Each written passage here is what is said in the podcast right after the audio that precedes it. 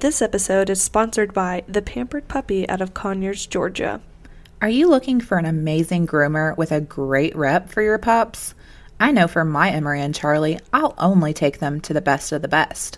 That's why I will only use the Pampered Puppy. They have years and years of experience, and the shop has been around for over 30 years. They've also been voted best of Rockdale and Newton County for 18 years. Whoa, business owner goals. You can check them out in Old Town Conyers or at yourpamperedpuppy.com. You can also give them a call at 770 760 1494. That's yourpamperedpuppy.com or call them at 770 760 1494.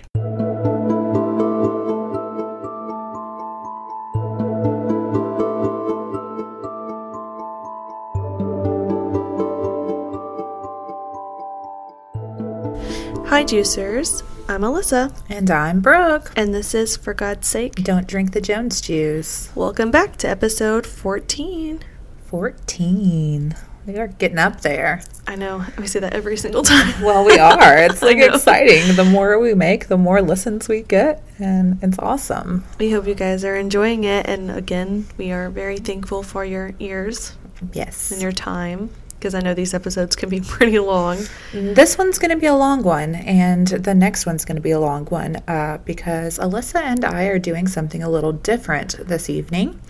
Um, we are both doing an individual episode, and these are both uh, very high profile cases, so it's going to take a while.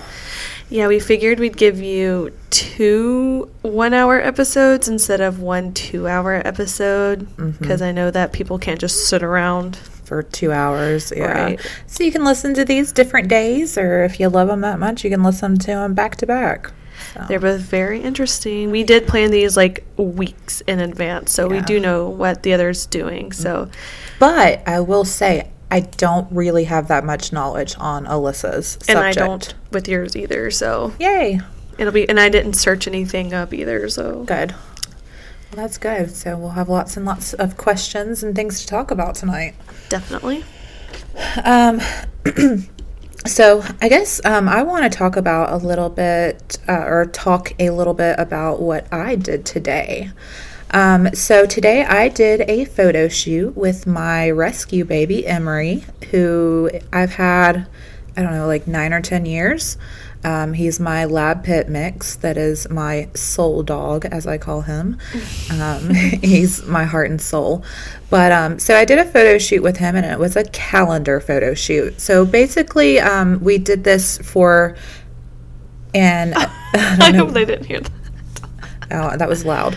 So basically, we did this for a uh, 100% nonprofit event called Wo- Wolfstock 2020 that is run by the amazing, beautiful soul Sarah Kennedy. Um, so basically, all the calendar proceeds will go directly to Walking Home Together, which is a local non kill animal rescue in Conyers, Georgia and it's run by Lori Todd.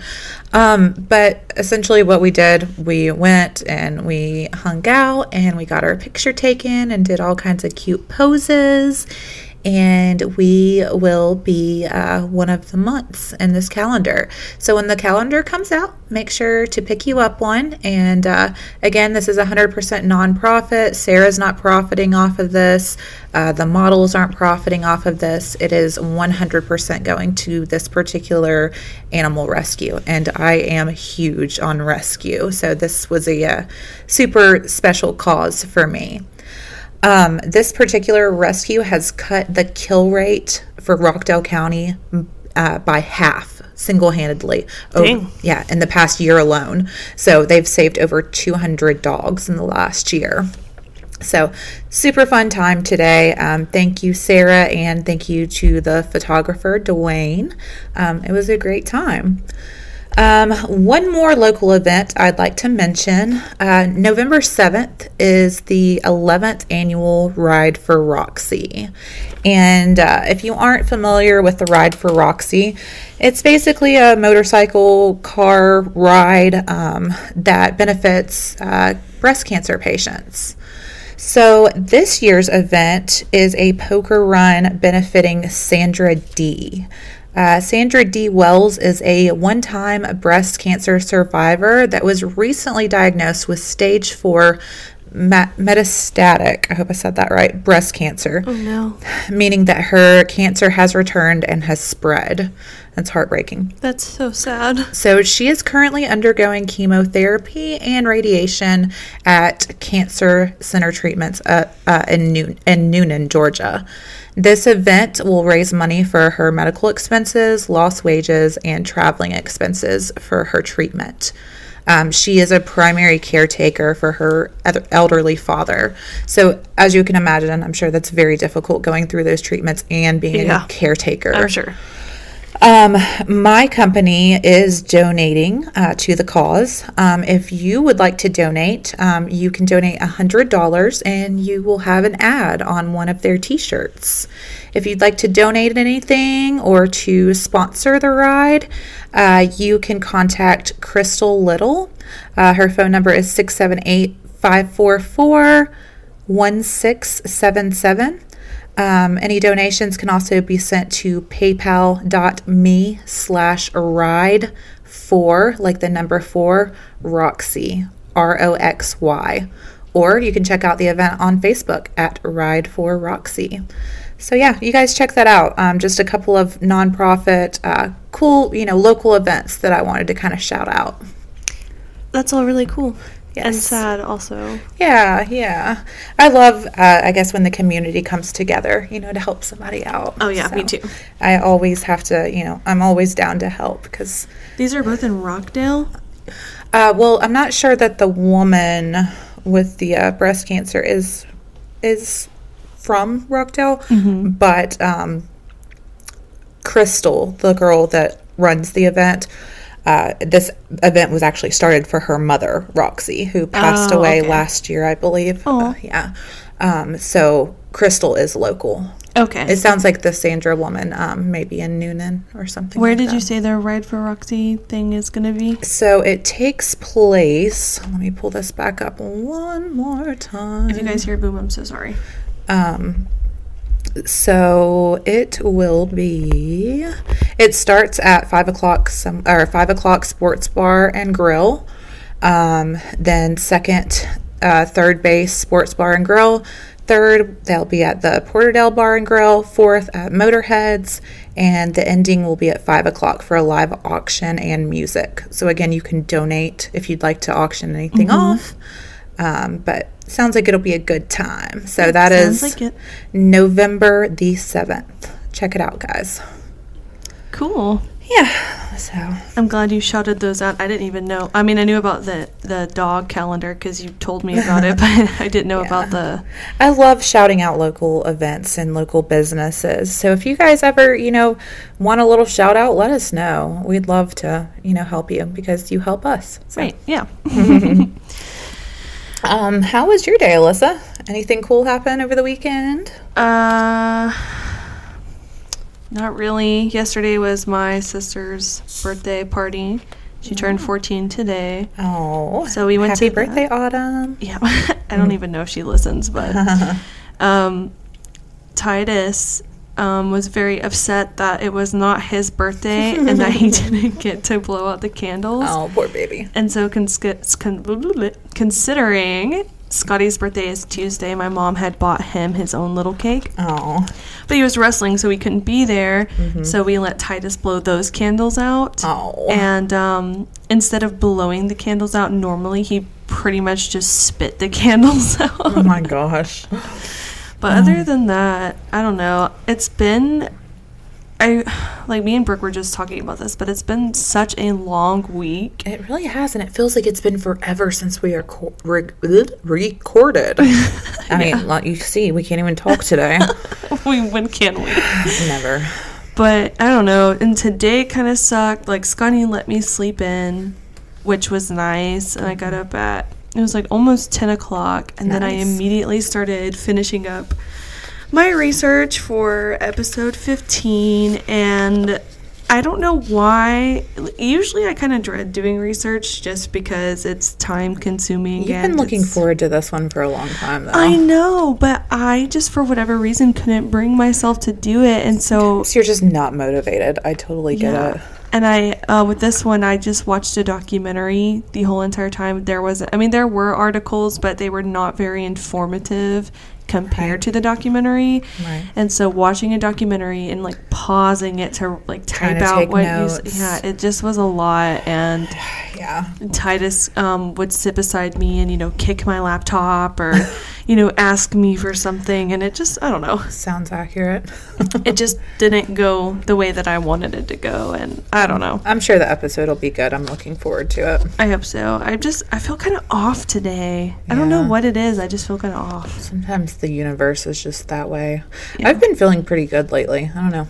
That's good. Yeah. At least one of us is. I've also not taken my medicine and like five days, so I'm sure that's probably why. Well, yeah. Girl. Mm-mm-mm. I know. Well, anything else we need to announce? Um. Uh, How's uh, the Facebook group going since I am no longer a member? Uh, it's going good. We've had, um, I mean, the last few days we haven't really had that many people, you know, posting in there. Probably everybody might be just feeling the tides of the universe, but for the most part, it's been pretty interactive, and um, I think we have over 1,400 members. Um, literally everybody and their mother keeps sharing the uh, trailer for the new Chris, Chris Watts, Watts. maybe. Yeah. yeah, Alyssa screenshotted it. She was like, and sent it. To, she texted it to me because I'm not on Facebook, and was like, "Do you know how many people have posted this same exact link?" It literally. She was like, five. no, we appreciate it. I can't wait to see it. I can't either. Um, when I first saw it, I thought that it was already on Netflix, and I was like, yes. But then I read further, and I was like, no. But it's coming out like the end of the month. I, mm, maybe, or maybe early October. I can't remember. Okay. But yeah, I'm excited for that. Um, I guess we also also should talk about our military episode. I don't think we've mentioned that in a Yeah, while. it's coming like God. Like, what, like next week? is it? Um, no, the week after. Wait, I don't know. I don't even see. Uh, next week. what is that for regular episode? Okay. Yeah, because it'll be a special along with our regular episode. So we need to get together and work on that. Yeah, definitely. Yeah. Okay. Send us your stories if you want. You've probably heard us say it a million times by now, but if you have um, a sexual assault story that you really want out in the light, send it to our Gmail at don't drink the Jones at gmail.com. And if you want us to, we can shed light on that and put it out into the world, making sure that you're 100% anonymous, just because we realize that it is such a huge issue in the military. Yes. I'm looking forward to this episode. I hope we can, you know, open some eyes and ears to things that maybe people were not aware of. Yeah. I don't think we really were. No, you no, no, no. You would think that the military would be a safe place regarding that, but apparently not. Nope. So, yeah, we kind of want to let you guys in on what's going on in our, you know, between the people who are supposed to be protecting, you know, the United States. They're being. They're not know- protecting their people. Right, exactly. But I think stuff. that's really. I feel like there is one other thing besides that. But oh, our Q and A. I was thinking about that last time. Did you still want to Oh. do that? Well, when are we doing that? Uh, I don't even think I have it written down. So unless we start getting like a lot of questions, like just screw it. You guys don't care about us. It's fine. No, I'm just kidding. um, I know we have it in our on our Instagram. I'll go look it up. Uh, if you guys have any questions for us, podcast related, our personal lives related, um, our careers related, anything, anything you want to know about us, email us, Instagram us, Facebook us, ask us your questions. We will answer them in a special Q and A episode if we ever get enough questions. Yeah. um, which it we're supposed to do that October nineteenth. Okay, so. still about a month away. right. So we have time. Ask us questions. Yeah. Brooke can tell you about her dogs and her boat and her pool. Oh God. And I don't really have much going on in my life, but I will tell you anything, I guess. but I think that's it. yeah. Yeah. That's all. So I guess we'll go ahead and get started. Okay. Um Okay, you guys don't know this, but we had to pause it for a second, but we're back. All right, so let's start episode 14. So, um, I'm just going to start this by saying, as morbid as this may sound, um, I guess if there's such thing as a quote unquote favorite serial killer, this particular woman right here is my favorite serial killer. and oddly enough, she is also probably the most famous female serial killer of all times. Yeah. Um, as some of you may have figured out by now, I have a odd fascination with women killers. Um, for whatever reason, I just, I just, I, I guess I have a fascination with why women kill because it is so, Less common. yeah, less Yeah. common than male murderers. So, uh, yeah, it just fascinates me. Alyssa and I have very different styles in the things that we, uh, that we find interesting as far as true crime, I think. Yeah. I mean, So- like that stuff interests me too, but I like the more like, you know, people who are just like obviously very deranged. Yeah. So anyway, uh, Aileen Wuornos was born Aileen Carol Pittman in Rochester, Michigan on February 29th, 1956. So, Aileen Wuornos had a heartbreakingly troubled childhood. And I think this is one of the reasons that I love her um, because I think it's another one of those situations like she never had a chance. All And, of them, all of them are like that Though. You know, not all. There are plenty that it's like, well, what the fuck? Why did you go do that? Like you had everything you ever wanted. But a lot of times, yeah, they do have very tumultuous. Even with like serial killers, Yeah. especially serial killers who are like sexually driven. Right. Those are the ones that have like the fucked up childhoods, and there are a lot of there them. There really are. yeah. Um, but um, I, I think Aileen was a brilliant woman. I think she wasn't given enough credit. I also, as terrible as this may sound, do not blame her for some of the cr- crimes that she committed. Uh, but we'll talk about that a bit later. Wait, doesn't she talk about like MK Ultra and stuff like that? Yeah, yeah, yeah. yeah. How is she not crazy? Well, when she went into prison, she did go a little cuckoo. But Okay. I mean, who wouldn't? You Oh, know I what would be insane. I'd probably shave my head. So, um, her mother, Diane Wuornos, was 14 years old when she married Aileen's father, who was 16 years old. Um, so, this was on June 3rd, 1954. Aileen's father's name was Leo Dale Pittman. Aileen's older brother Keith was born on March 14th, 1955. So, Aileen and Keith were like not even a year apart. Uh, less than two years after the marriage between uh, Diane and Leo, they divorced. So Aileen was only two months old. No, I'm sorry, it was two months before Aileen was born. Oh, dang. Yeah, so she never met her real father, Right. and Leo was in prison at the time of her birth. Oh, okay. Yeah. Her father, Leo Dale Pittman, was diagnosed with schizophrenia and was later convicted of child molestation after molesting a seven year old girl. Oh, wonderful. Awful. So, when Aileen was 13, he committed suicide by hanging himself in prison. Dang. But honestly, who cares? Good. Yeah.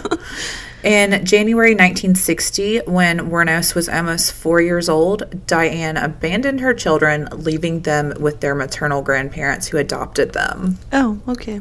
She just, I guess, was hoping for some normalcy for the children because she knew she could not give it to them. She was also very young when she had them. Very young.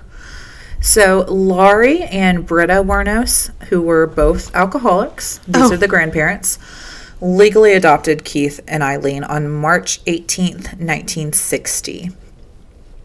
By the age of 11, Aileen Wuornos began trading sexual favors in school in exchange for cigarettes, drugs, and food. I wonder where she learned that from. Oh, we'll find out. Oh, okay.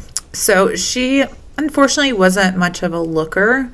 So this was the only way she felt as if she could be accepted was by trading these sexual favors because I guess it gave her the attention that she needed and wanted. Right. She didn't have much of that growing up. She was just felt always abandoned and not cared for and you know. Right. That's sad.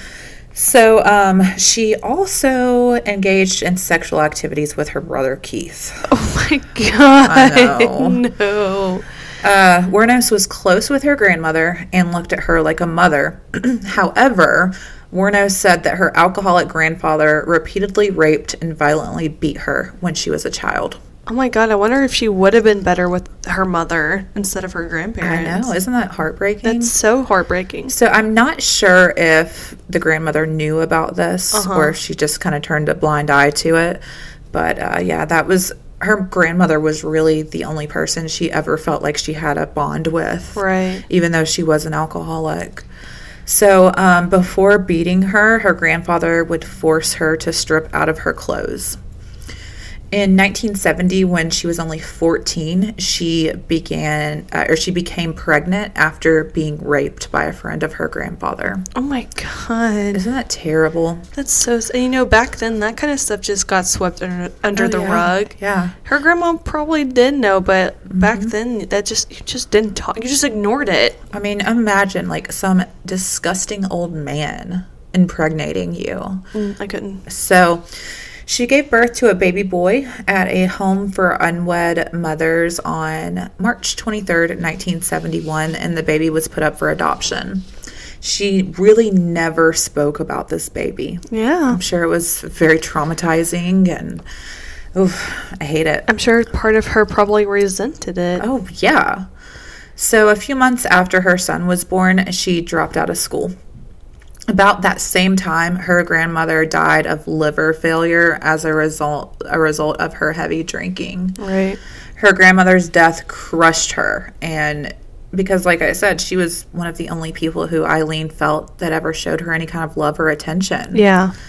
Um, when she was 15, her grandfather threw her out of the house and she began supporting herself the only way she knew how to, which was being a prostitute and living in the woods near her own, ho- own home. Oh no. At, So, at 15? at Oh my 15. gosh, that's traumatic. It seemed that, uh, excuse me, it seemed that nothing but neglect, abandonment, abuse, sexual trauma, and just pain followed her everywhere she went. Right. And that is why I just I empathize with her so much. I it breaks my heart for her Yeah. because again, she never had a chance. She genuinely never had a chance. Anything in her life that could go wrong did go wrong. Always. Seems, yeah. Always. I'm sure, like, also, she has horrible trust issues. I'm sure, like, as she grew up, men are just, Using and abusing her they're, and they're just, there's no humanity in them. None. None. Yeah. Poor child. So, having been involved in previous incidents with the law, she felt her only shot at making a living was to hitchhike and prostitute along the Florida highways. She was arrested during the mid 1970s for charges related to assault and disorderly conduct and eventually settled in Florida. And at the age of 20, she met a much older, wealthy yachtsman named Lewis Fell. It seemed like finally things were coming together for her. Right. You know? So the two were married in 1976, and things finally looked like they were looking up for her. She was happy. She had a wealthy husband, which who was much, much older than her, which I think the psychology behind that kind of goes back to Being abused, by somebody much, much older than Exactly. her. Yeah. Um, but shortly thereafter, things came crashing down once again. Oh no.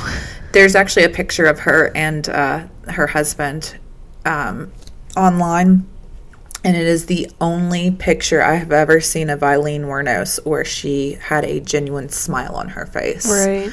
You know, she's probably like, thank God. I'm safe. Yeah. Yeah.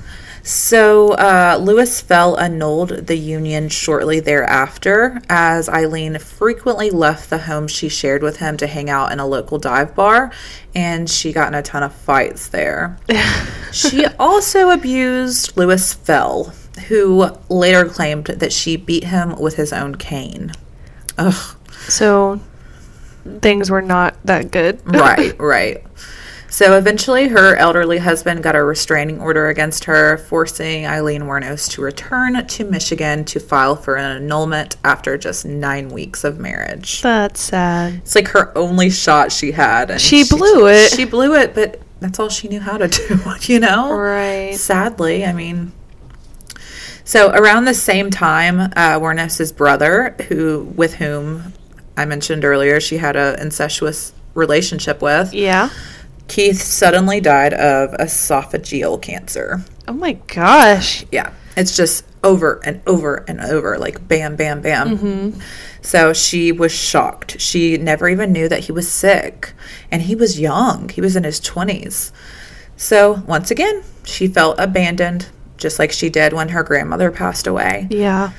So Aileen Wuornos con- collected his $10,000 life insurance policy, used some of the money to cover the fine for a DUI, and bought herself a luxury car that she then crashed while driving under the influence. Oh no. Nothing like everything this girl touches just turns to shit. Right. You She know? Stories everything, yeah. Ugh, I hate it.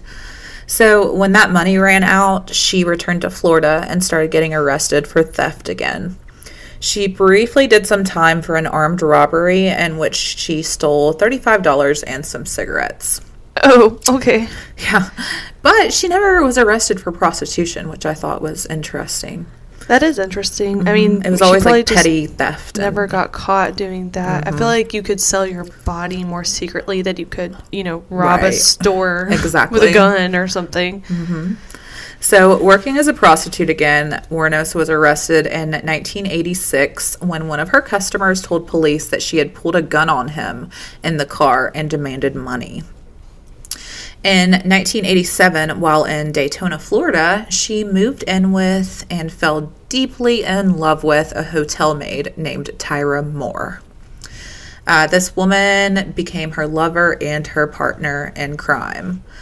Um, Aileen felt that she had a bond with Tyra like she had never felt before. You Right. know, she was just head over heels with this woman. I would have turned to women too. Right. TBH. Exactly. I think that happens a lot of times when you're abused by men. Oh, I think so know? too, yeah. So, um, it would later be revealed that from late 1989 into the fall of 1990, Warno- Wuornos had murdered at least seven men along Florida and southern Georgia highways while prostituting, which most of us know this. hmm That is why she is one of the most infamous female serial killers.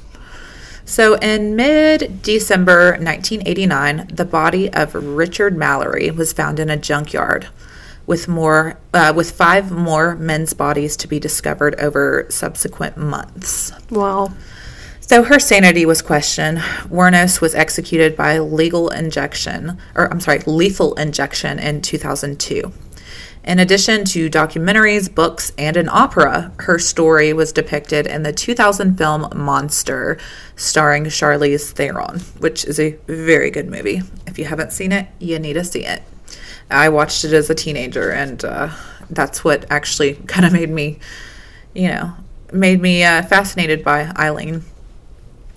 So, as it happens, her first victim of seven, Richard Mallory, was actually a convicted rapist. She claimed to have killed him in self defense, which I 1000% believe. You know what else though? This is a sad truth. It's a very sad truth, but I've noticed in girls and women who have been sexually assaulted mm-hmm. at least once, no matter the degree, mm-hmm. it's like it follows them. Yeah. And yeah. I don't understand why. Like, if Mm-hmm. one thing happens to you like that, mm-hmm. more follows afterwards. Isn't that heartbreaking? Oh, it's fucking devastating. And it's sad because her as a prostitute, mm-hmm. I'm sure the police did not take her seriously. Oh yeah, They were just like, well, you probably killed him for his money. exactly. Even though, I mean, being a prostitute back then, I'm mm-hmm. sure, or a sex worker, I know people don't like when we say prostitute. Mm-hmm. Um, it's a very dangerous business, mm-hmm. you know? Mm-hmm. And I mean, I don't know how it. Are there any laws protecting sex work at all, or is it just illegal? I think it's just illegal. I don't know. Maybe in certain states there mm-hmm. are now, Yeah. but I, I'm pretty sure it's just illegal. There And- should be. Yeah, that's a touchy subject, I guess. You know. It just it makes sense because you know it's going to happen no matter what. People mm-hmm. are always going to do sex work. Well, I mean, methamphetamine's going to happen no matter what. So should we make that legal? You know what I mean But that's different than sex work. Like mm, I meth, mean, it's still dangerous. sex work. Yeah. Dangerous? Absolutely. What? Yeah. Yeah. I mean. I mean, but if there's no laws protecting you, I'm sure it is dangerous. But if there what I'm saying. are, Yeah. like if you have laws protecting you against meth, you can still Mm-hmm. like die or kill other people doing it. But when you're just doing sex work, like if you are just having sex with men and women Mm-hmm. and you have laws to back you up, I'm sure the crime in sex work would dramatically drop. Yeah. That is true. That is true. So, um, as I was saying, she claimed to have killed him in self defense, which I do 1000% believe. And I think because he was her first kill, I think it sparked that much more anger in her towards men and just made it that much easier for her to kill the others. Well, it probably made her feel powerful. Exactly. Like I am now over you instead of you being over me. So, uh, Richard Mallory was 51 years old and had finished his prison term years earlier. He owned an electronics store in Clearwater. Wuornos claimed that Mallory sodomized and brutally beat her after he drove her to an abandoned area for sexual requests. Um, if you watch the movie Monster, I remember this that particular part is depicted in that movie, and it is like, torturous to watch. Like it, it, it was really bad. I've never seen the movie. You'll have to watch it sometime. Okay. So, uh, two days later, a Volusia County deputy sheriff found Mallory's abandoned vehicle. On December 13th, his body was found several miles away in a wooded area. He had been shot several times. Two bullets to the left lung were found to have, to have been the cause of death. Right. Victim number two was David Andrew Spears. He was 47 years old. He was a construction worker from Winter Garden. He was declared missing as of May 19th, 1990. On June 1st, 1990, his naked body was found along U.S. Route 19 in Florida in Citrus County. He had been shot six times by a 22 pistol.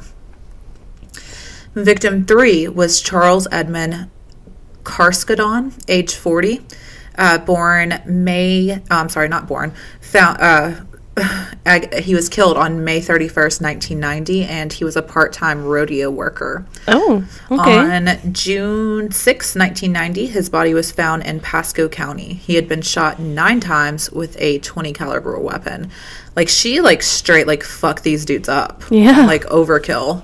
I think God, poor lady. I, I I'm saying poor lady, but these men were killed. But um, yeah, just taking out all that years of aggression. Mm-hmm. I think Were these um like convicted rapists or anything? they like weren't. They were just picking up a prostitute. Right. So, the body had been wrapped in an electric blanket and was badly decomposing when found. Witnesses saw Wuornos in possession of Kars- Carskaddon's car, and Wuornos had also pawned a gun identified as belonging to him.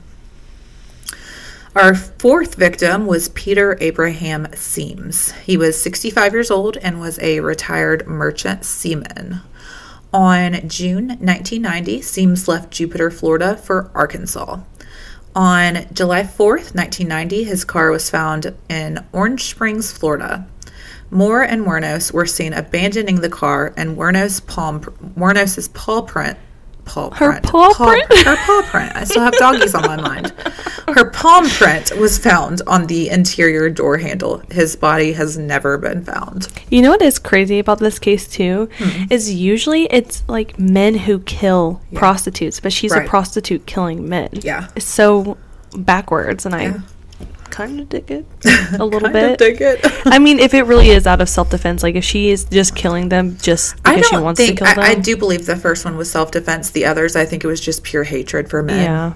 you know, and I can't really blame her too much. Well, yeah and no because I get the first one. I would kill somebody out of self defense too. Mm-hmm. But when you're just killing random, I mean, these men could have been good guys. You never know. Good guys picking up prostitutes. I mean, Yeah. I mean, I mean, it's you know, it's a thing that happens. But ju- I don't think just because you pick up a prostitute, I don't necessarily think, think that you deserve to die. Yeah, and I don't think that that necessarily makes you a bad person either. I mean, depending on the circumstances, like, yeah, if they're fucking up their home life by doing it, I mean, I still don't think they deserve to die, but I think you can still be a good person and pay for a prostitute. Right, right. So then there was Troy Eugene Burress. He was 50 years old and was a sausage salesman from Ocala. A sausage salesman. Sausage salesman. on July 31st, 1990, he was reported missing, and on August 4th, 1990, his body was found in a wooded area along State Road 19 in Marion County. He had been shot twice. Next was Richard Dick Humphreys, age 56. Notice a trend here. Do you notice these men are much older men? hmm they're all old, yeah. Yeah. So I think old men are the ones that end up paying for prostitutes. right. Generally. you don't really usually see like 25 year old men picking up prostitutes. I mean, it does happen, but I, Yeah. I think most of the time it's Ugh, so- old men, creepy old men. Yeah. So Humphreys was a retired U.S. Air Force major, a former state child abu- abuse investigator, and former chief of police. On September 12th, 1990, his body was found in Marion County. He was fully clothed and had been shot six times in the head and torso. His car was found in Suwannee County. Next was Walter Gino Antonio, age 62. He was a trucker, a security guard, and a police reservist. On November 19th, 1990, Antonio's nearly naked body was found near a remote logging road in Dixie County. He had been shot four times. Wow. Four days later, or I'm sorry, five days later, his car was found in Brevard County. So, on back to Peter uh, Siems. We talked about him a little while ago. Um, he was victim number four. Um, he disappeared on a drive from Florida to Arkansas. Remember him? Um, but witnesses later claimed to have seen two women matching Moore and Wuornos descriptions driving his vehicle. Um, Wuornos' fingerprints were later recovered from the car and from several of Siems' personal effects that had turned up in local pawn shops. Remember the gun? Yeah. So she left fingerprints, the paw print, The paw print. and uh, turned his belongings into pawn shops. Not a smart move, Aileen. Mm, Definitely not. So, uh, those were our victims there, at least the ones that we are aware of. Um, and as I mentioned a few minutes ago, you know, notice these were all a lot older men. I think that she was triggered by these older men um, that possibly reminded her of her grandfather. Yeah. And that's what made it so easy for her to kill them. Oh, I'm sure. I'm sure there were other men that she picked up and didn't kill, Yeah. but it was those that triggered her. Right, yeah. She was like, bam, I'm done with you.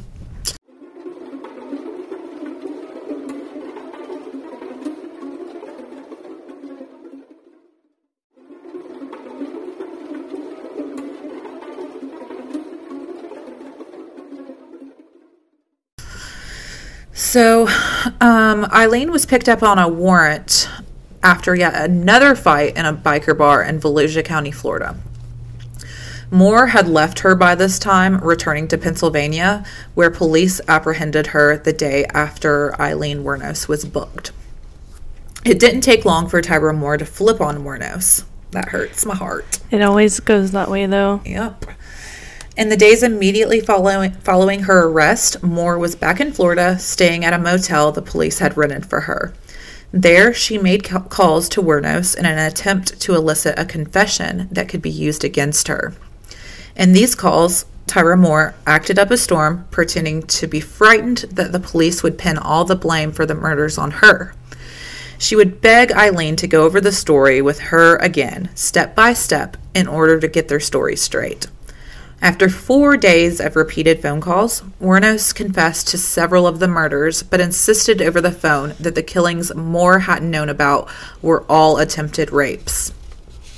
Authorities now had what they needed to arrest Aileen Wuornos for murder. I feel like that's a very sp- suspicious. If Yeah. someone keeps calling you day after day after day, being like, okay, so this happened and then that happened like, and this. can we go over what happened? Really Tell me this one more time. I can't really like remember. Yeah, I right? would. I would be very sus about that. Exactly. So Wuornos spent all of 1991 in jail waiting for her trials to start. During that time, Tyria Moore was fully cooperating with prosecutors in exchange for full immunity. oh of my course. god! Of course. If you're gonna do bad things, you better go down for them. You better be willing to she go down. She just turned her them. girl in. Yeah. So, uh, her and Aileen often talked by phone, and Aileen knew in general terms that her lover had turned as a witness for the state. Uh-huh. And if anything, Wuornos seemed to welcome it. What? Yeah. Why? Yes.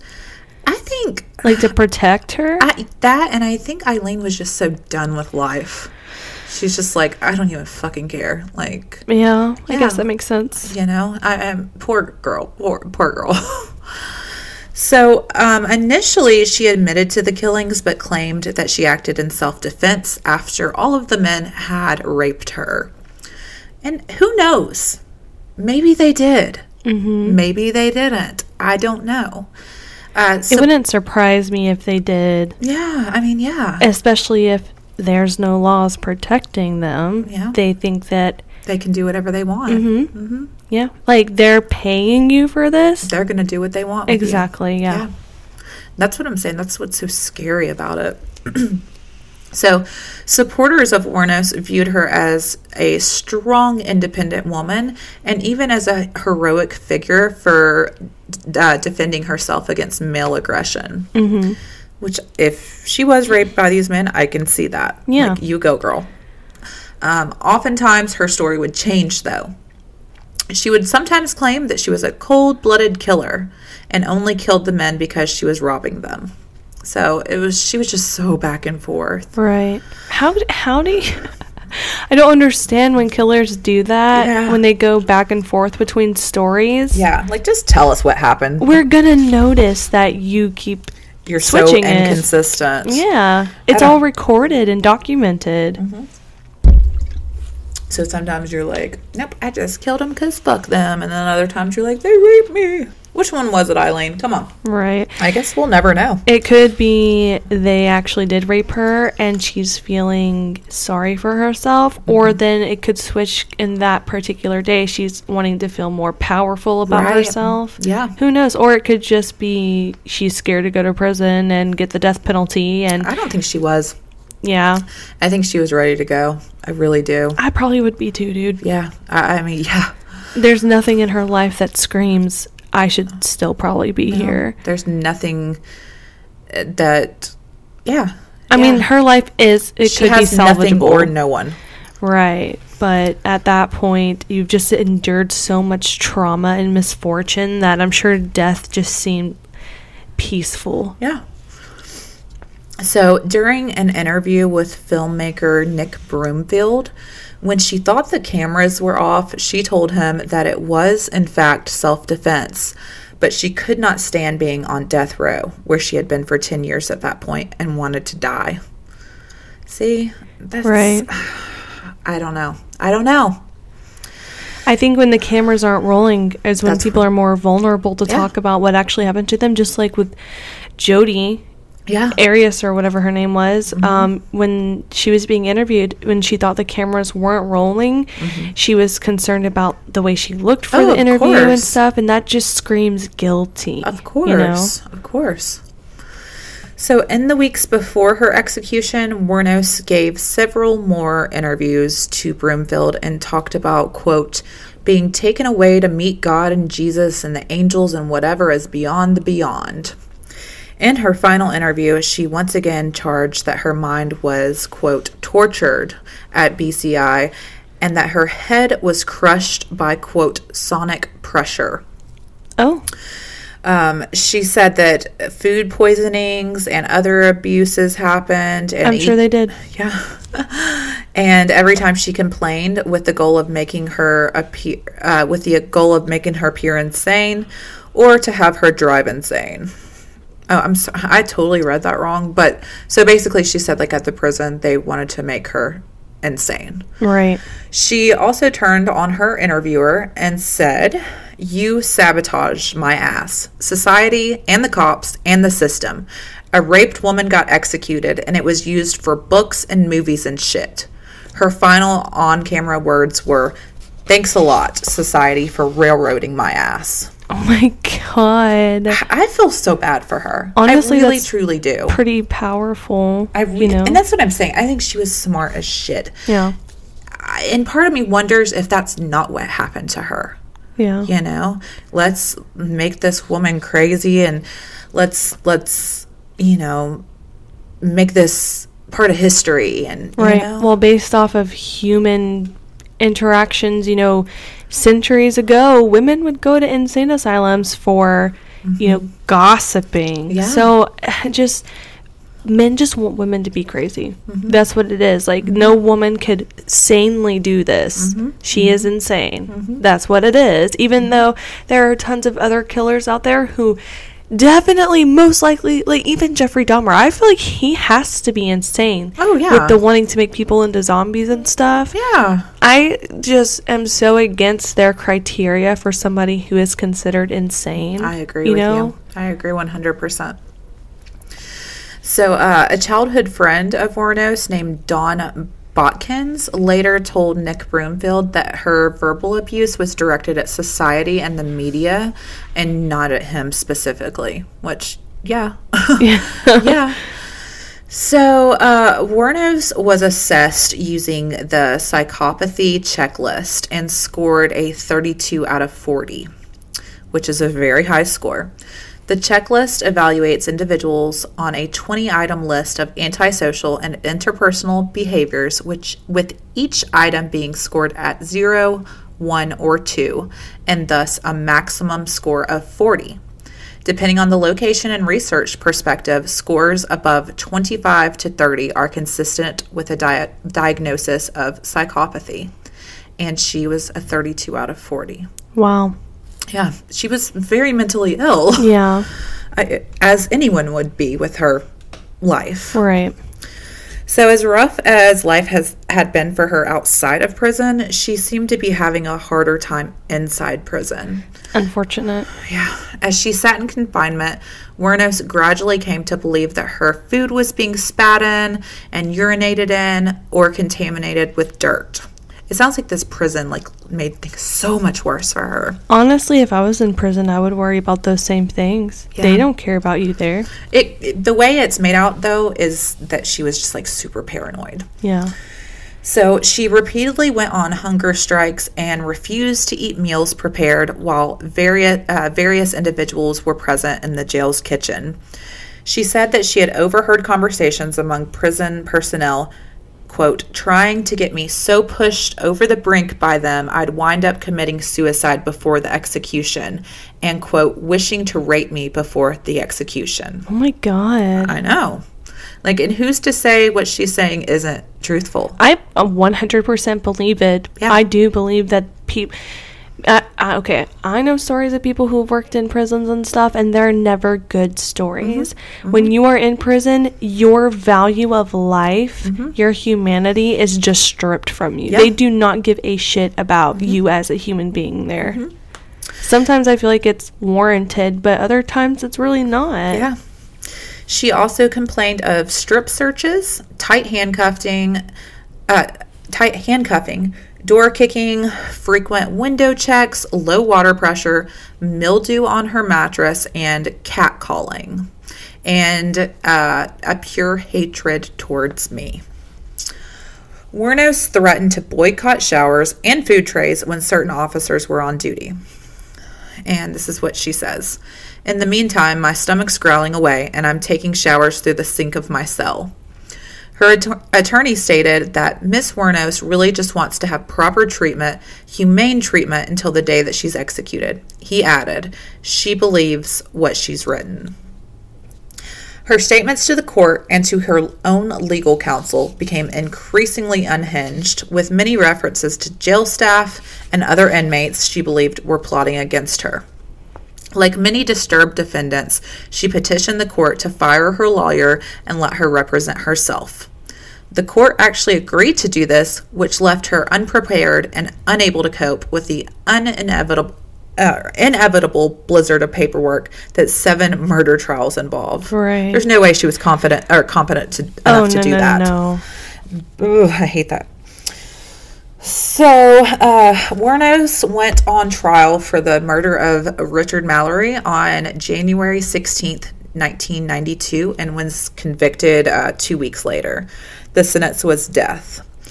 Around a month later, she pleaded no contest to three more murders, um, for which these sentences were also death. In 1992, Wuornos pled uh, guilty to the murder of Charles Carskaddon and was given yet another death sentence in November for the crime. Ten years after first being sentenced to death, Wuornos was still on Fl- Florida's death row and degenerating fast. Yeah, I can imagine. Yeah. So during her trial, uh, she had been diagnosed as a psychopath with borderline personality disorder. This was ruled not strictly relevant to her crimes, but it did present the bedrock instability that let Wuornos go around the bend from her prison cell. Now, I do want to discuss something here, and this really needs to be talked about, um, and that is her BPD, uh, borderline personality uh, diagnosis. Um, so many of our suspects, murderers, whatever you want to call them, um, have had this disorder. And I'd like to give anyone who's not familiar with this with this disorder an idea of what BPD exactly is. Um, so here's a few uh, definitions I kind of just pulled up from online, uh, a few different things. So uh, BPD, which is borderline personality disorder personality disorder is a condition characterized by difficulties regulating emotion. As we read more into this, you'll find out, I mean, this is 100% Aileen Wuornos. It is an illness marked by an ongoing pattern of varying moods, self image, and behavior. These symptoms often result in impulsive actions and problems in relationships. People with borderline personality disorder may experience intense episodes of anger, depression, and anxiety that can last from a few days or from a few hours to a few days. Most people with BPD have an intense fear of, a, of abandonment, bingo, even going to extreme measures to avoid real or imagined separation or rejection. The most common BPD triggers are relationship triggers which I, I do know that. Um, many people with BPD have a high sensitivity to abandonment, bingo again, and can experience intense fear and anger, impulsivity, self harm, and even suicide, um, suicidal thoughts and relationship events that make them feel rejected, criticized, or abandoned. Romantic relationships with someone with BPD tend to be intense but unstable. It is not uncommon to experience a great deal of turmoil and dysfunction within the relationship. People with BPD tend to adore their lover one moment and seemingly out of nowhere will suddenly despise them. It's estimated that 1.4% of the US adult population experiences BPD.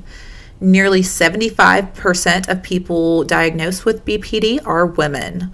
Recent research shows, though, that men may be equally affected by BPD but are commonly misdiagnosed with PT- PTSD or depression. That's ridiculous. Yeah. I mean, come on.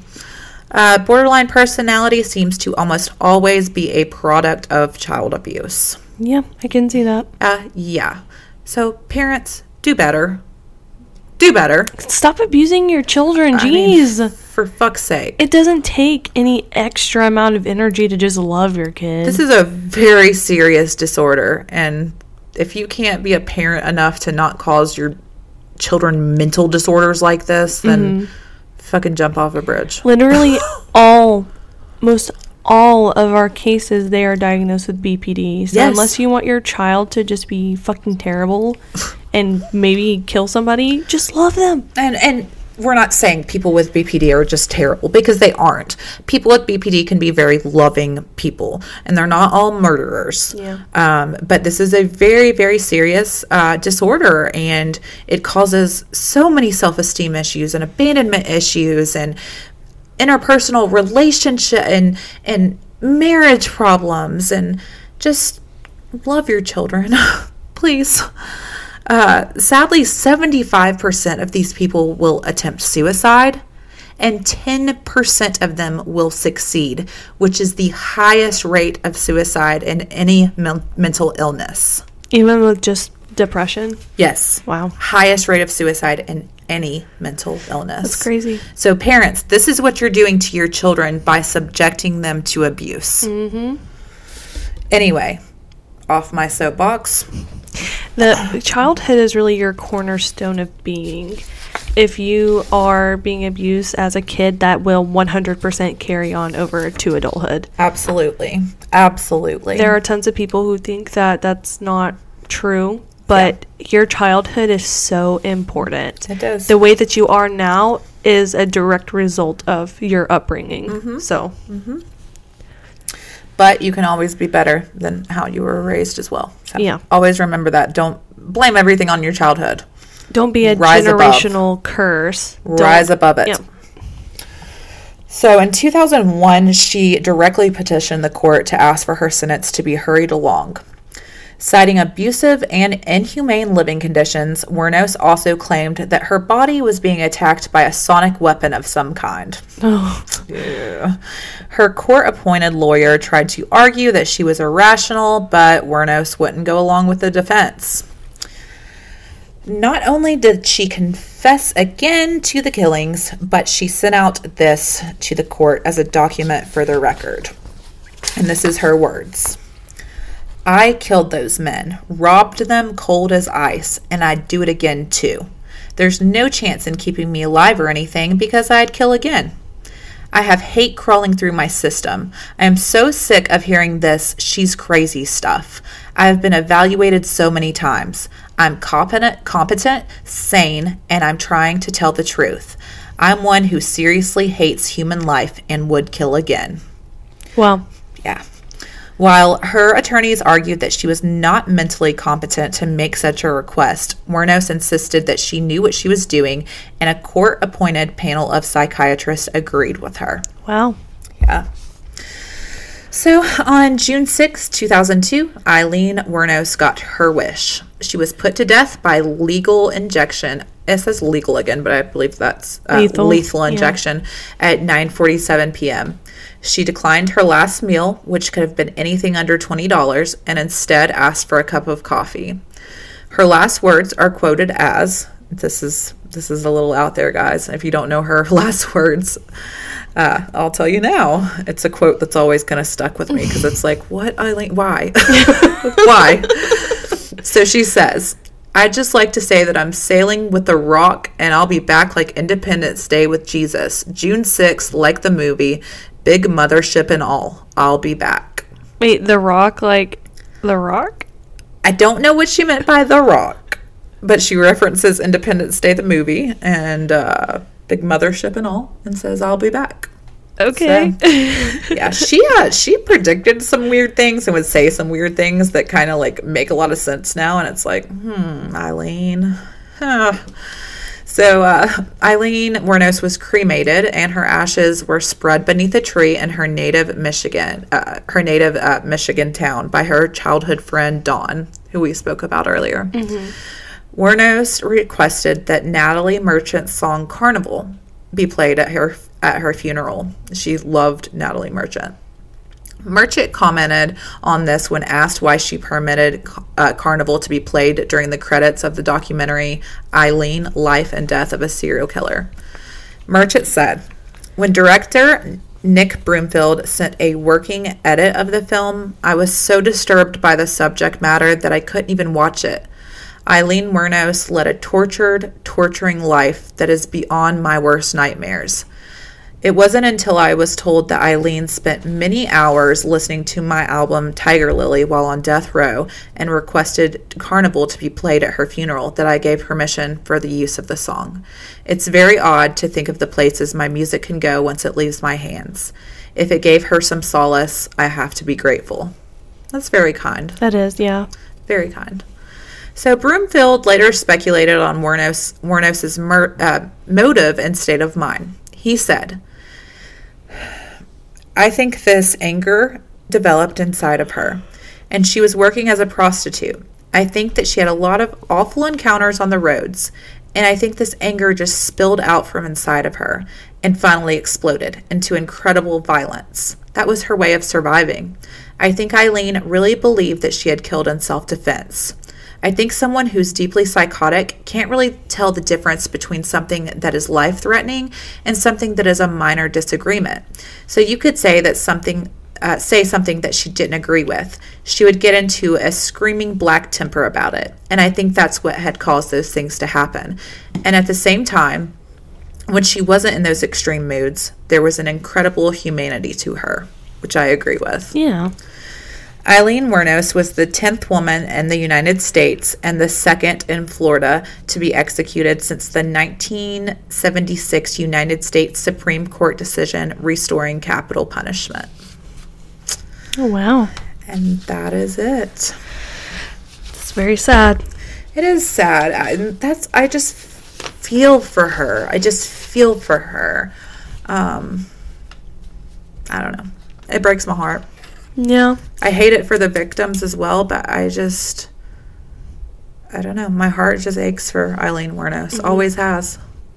So It's sad. I do feel empathy for most killers who did have a very hard upbringing, mm-hmm. not to the point that I'd ever want them to not get the punishment that they deserve. right, But I think that it is like a lot of people say, you know, don't feel bad for grown up killer, feel bad for their childhood. But mm-hmm. I just am such a firm believer that yeah, you can break out of things. Mm-hmm. You can break out of, you know, patterns that you've experienced your whole life, but when you watch interviews of these killers and things, mm-hmm. they say things like it's such a consuming urge that you can't fight it. It's like it, it um, envelops your whole body, your whole state of being. Mm-hmm. And to me, that says something. Mm-hmm. I mean, anybody could say that, but because it is such a prevalent thing when it comes to serial killers, yeah,